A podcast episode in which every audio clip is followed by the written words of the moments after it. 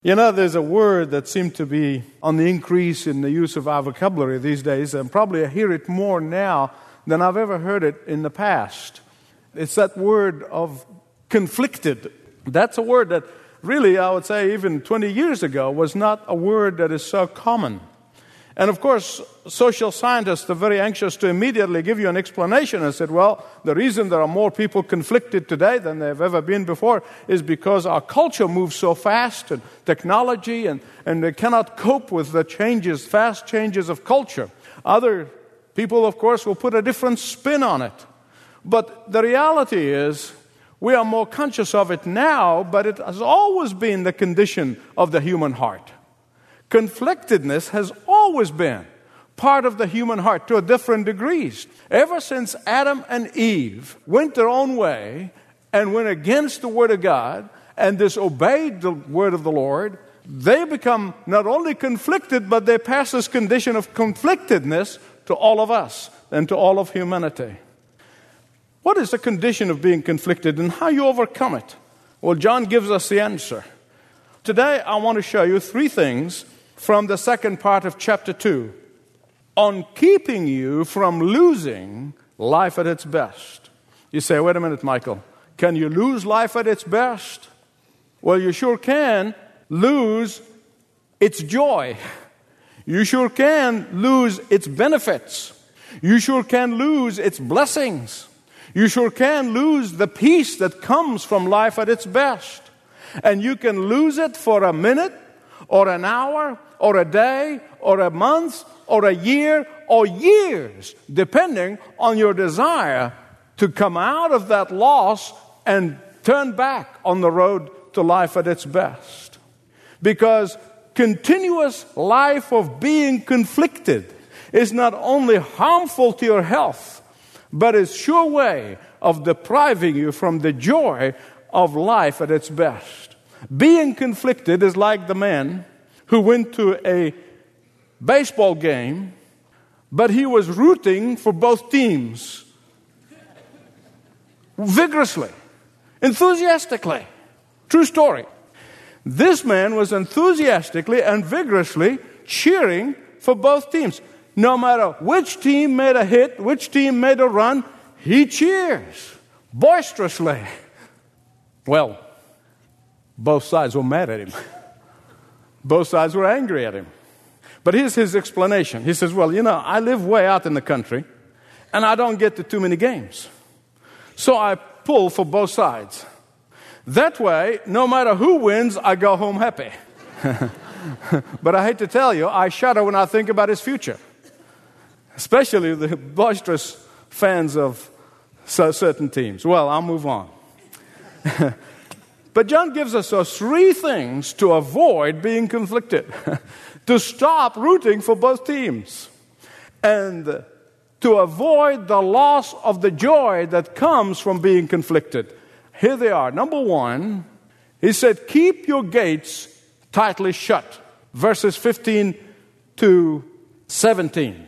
Secondly, he says, Keep your eyes wide open verses 18 to 23. Thirdly, he said, keep your mind firmly anchored. Verses 24 to 29. Keep your gates tightly shut. In the last message, we saw how those who hate members of Christ's family are living in spiritual darkness. In the last message, we saw how love and light live together and die together. If you love Christ and his family, you are in the light. But if you hate, you are living in spiritual darkness. And you will remain there until you get up and move from darkness to light. And here John is saying, now there's another kind of love that you need not to exercise.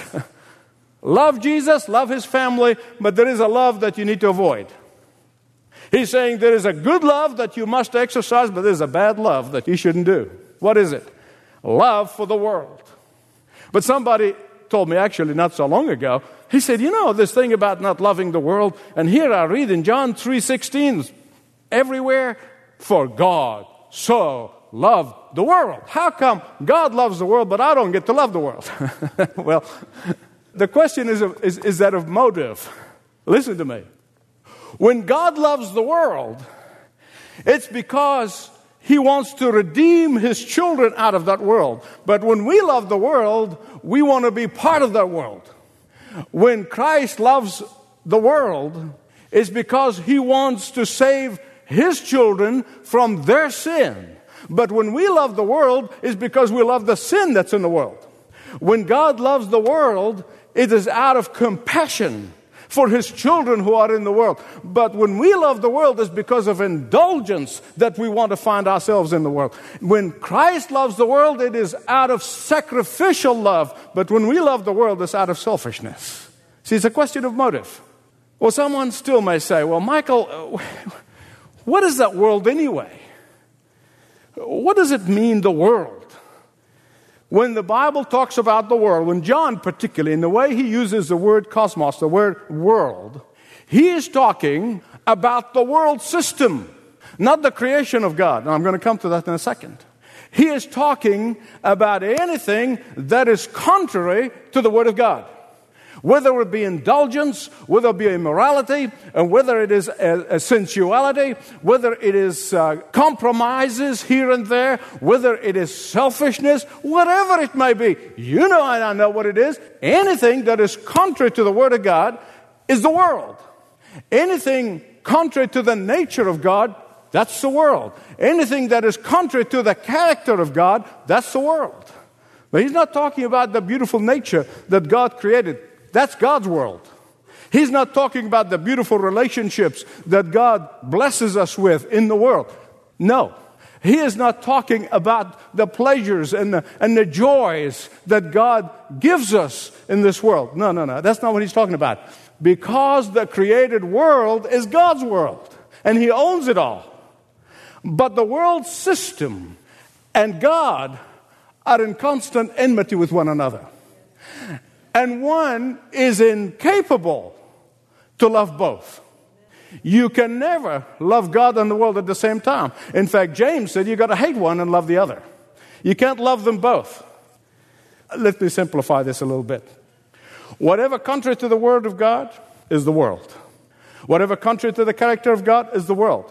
Whatever occupies our attention, or all of it, and all of our energies and all of our desires that is not glorifying to God, that's the world. Make it simple for yourself.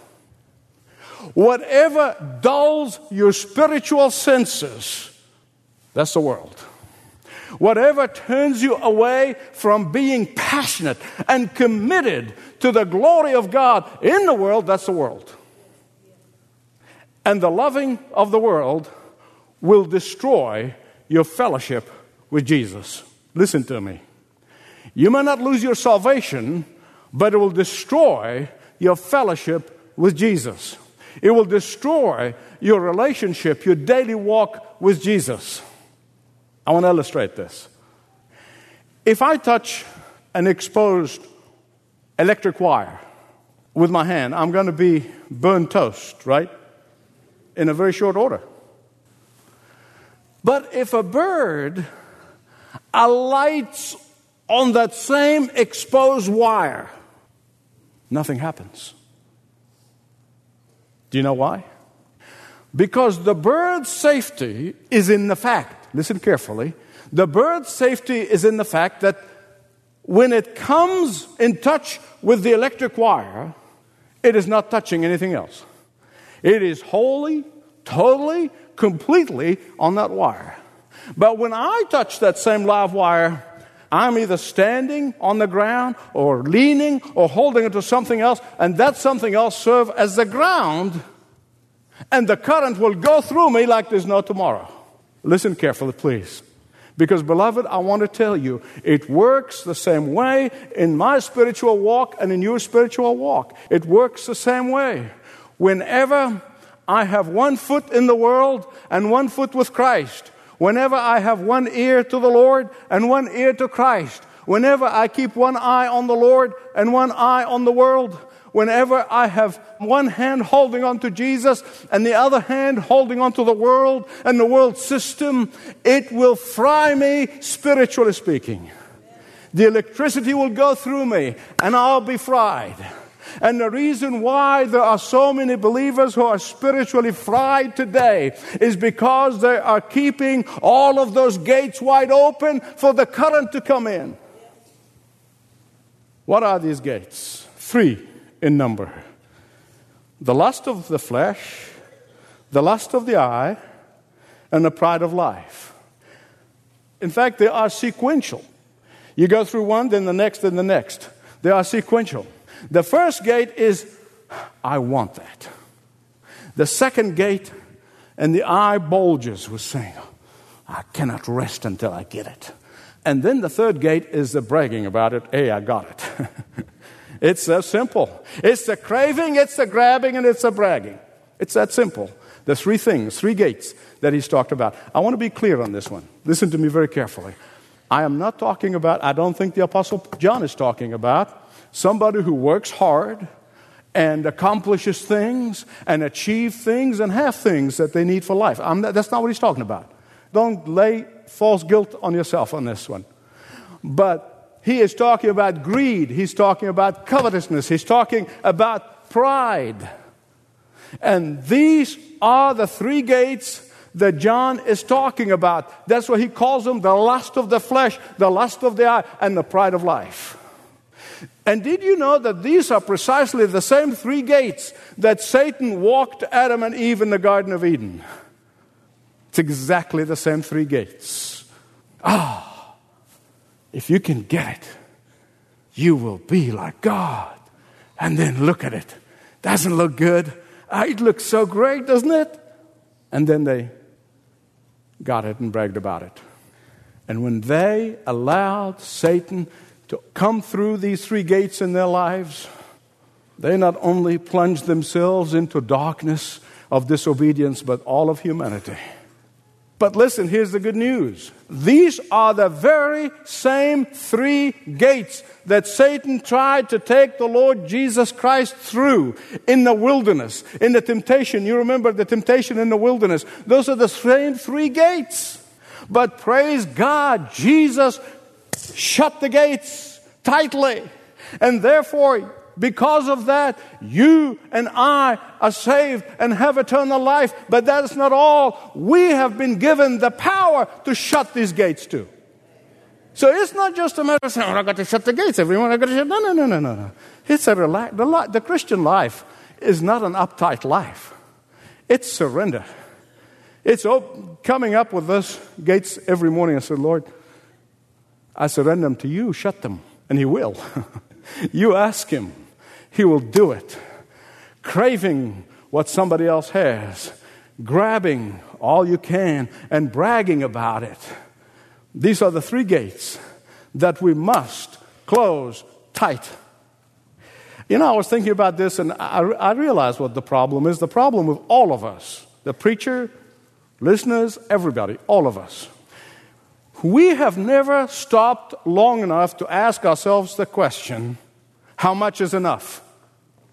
I can tell you, you take time to ask yourself the question how much is enough, and you're going to find that those three gates begin to shut themselves. Because we want more of this, we want more of the other thing, and we want more of that one, and we want more of this, and more of that, and more of the other thing. And it's more and more and more you must ask yourself the question how much is enough? Because as long as you keep getting more and wanting more and more and more and more, we're forever going to keep those three gates wide open. And the enemy is going to come straight through them. And the electricity of the enemy is going to fry you spiritually. Listen to me. Because the natural man is never able to stop and ask how much is enough, but the spiritual man and woman can. Stop and ask the question. See, the addicted person can never stop with one or two or three and more and more and more and more. And addiction is more than alcohol and drugs. And addiction is to a lot of other things sexual addictions, shopping addictions, all kinds of addictions. So keep the gates shut tightly. Secondly, and keep your eyes wide open. Verses 18 to 23. John is basically telling us look, you have to understand that we will always be involved in a battle for the truth. That battle for the truth never goes on vacation. That battle for the truth never takes a holiday. That battle for the truth never goes to sleep. And yet, it is a battle that we must win, that we have no option but to win. You've heard it said, You are what you eat, but I want to tell you this morning, you are what you believe. You are what you believe. And to allow yourself to be taken in by the novelty religious salesman, uh, by the spiritual merchants of mirages, uh, by the smooth talking of false teachers, by watering down of biblical truth, all will inevitably going to lead you into doubt. And doubt will lead you into out and out departure from the truth. Look at verse 18. John said, There is an antichrist, but there are also many antichrists in the plural. The antichrist's job is to soften our hearts toward God and toward the truth, and to prepare us for the big lie of the antichrist. The antichrist's job will preach to us pluralism and tolerance of sin and compromises here and compromises there. And when that is accomplished, the Antichrist will come in and outright oppose Christ. All of the Antichrists will deny the divinity of Christ. That's what John said. and they will make it to be acceptable and they will try to get us very, oh, ever so slowly and very smoothly into the point of saying, well, all religion the same, and we've got to respect all religions. Well, they're all the same, and we can actually even worship together. That's what the Antichrists are doing. Then the Antichrist in the singular will outlaw the Christian faith. Keep your eyes wide open. Keep your eyes wide open for those in the churches. You see, those antichrists are not out there in the world, they are in the churches. Because they can do more harm than the enemies of Christ. Why? Because they are softening us for the Antichrist. They are soothing us for the kill. They are wooing us into the wilderness and away from the truth into doubt they try to manipulate us and intimidate us into shutting our mouths. And then we become an easy prey for Satan. Someone said that Nero could not accomplish the devastation of the early church as much as the heretics who were in the church. Keep your eyes wide open. Say no and say no a million times. Stand firm and accept criticism. There is no price too dear. There is no cost that's too high. And please don't ever forget what John says here is that you have God's anointing. What does it mean? You have God's grace. You have God's power. You have God's authority. You have God's anointing. You're not alone. You don't stand alone. And John is saying, Look, I'm not telling you anything new. You know all this. I am not giving you some novelty. I'm not telling you about some spectacular thing. I am merely reminding you of the truth, of what you already know. When you are tempted by doubt, don't surrender to it. When you're tempted by fear, don't give in to it. When you're tempted by weariness, Go and get spiritual refreshments, but keep your eyes wide open to the truth of the Word of God.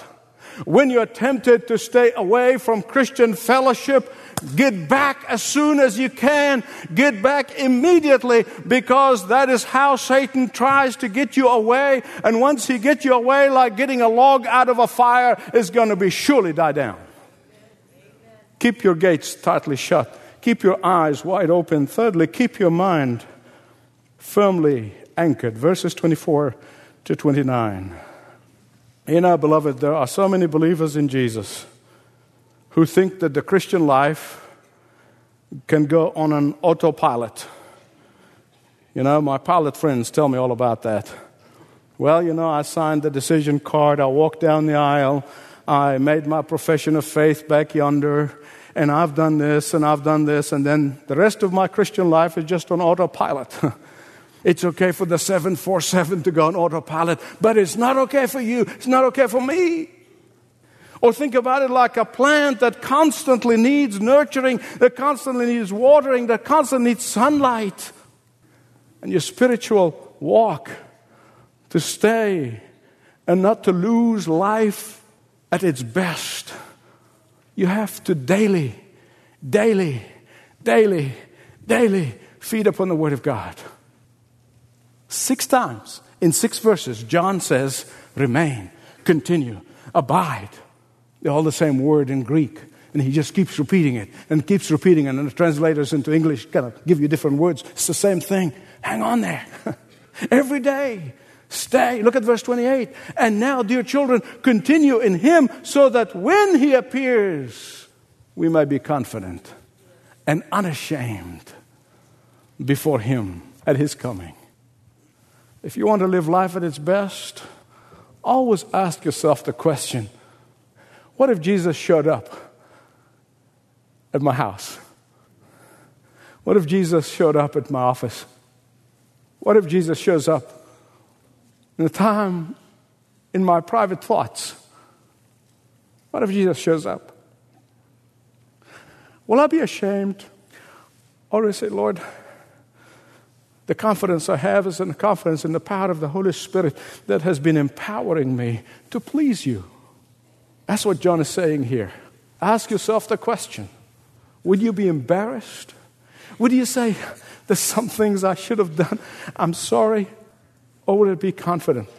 Because daily I'm keeping short accounts, daily I'm walking, daily I'm cleansing, daily I am renewed. Confidence or shame?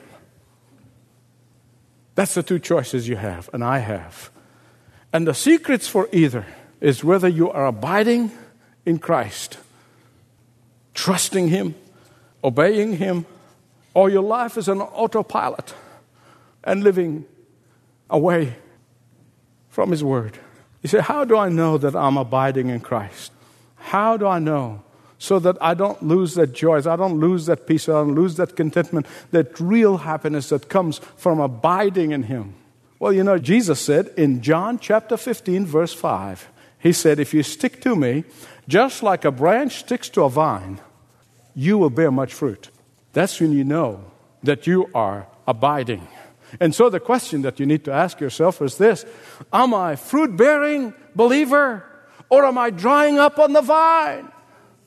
Am I productive or destructive? Am I producing or consuming? Am I dynamic or deadly? Am I a blessing or coasting? Am I giving or taking? Am I enriching or impoverishing? Am I increasing or decreasing? That's how you know if you're abiding. And today, someone may be conflicted, and you came to this place, and you know you are conflicted in your heart and your spirit. And and you say, I prayed about it and I prayed about it and I asked God to deliver me from the condition of conflictedness, but seemed to be, I'm going nowhere. Stop and ask yourself the question. From 1 John chapter 1, verse 9. If we say we have no sin, we deceive ourselves and the truth is not in us. But if we what? Yes. That's the first step the confession. And then ask yourself the question Am I on the road that is leading me and taking me to life at its best? Whatever the source of your conflictedness, whatever the cause of your conflictedness, I can tell you on the authority of the Word of God, and I can tell you as a first hand witness, as a personal testimony, you can overcome.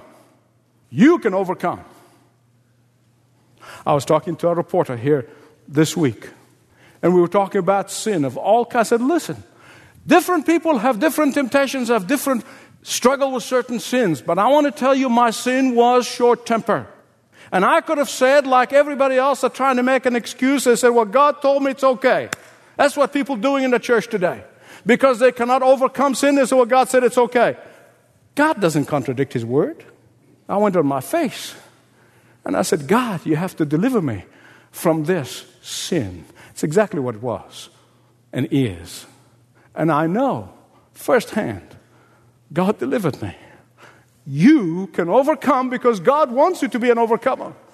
He does not want you to be defeated. He does not want you to live conflicted life. He does not want you to live in misery. He wants you to live in joy and bringing glory to his name. Because if you're going to continue in this condition of conflictedness, you could become spiritually fried and you're not even aware of it. Ask yourself do I have a divided allegiance to Christ? Do I have a divided heart? Do I have divided loyalty? And if the answer is yes, that's okay because listen to me honesty honors God. You can tell God anything because He already knows anyway. The opposite is true. Hiding it from Him is dishonoring to Him. So that's okay. Say, Yes, I'm conflicted, Lord. And why? And here's why. And today, I'm calling upon your power to cleanse me, to empower me, so that I'll be able to keep those gates tightly shut, that I will keep my eyes wide open, that I may keep my mind firmly anchored. Thanks for listening to this message from Dr. Michael Youssef, recently featured on Leading the Way. If you'd like to know more about us, please visit ltw.org. That's ltw.org.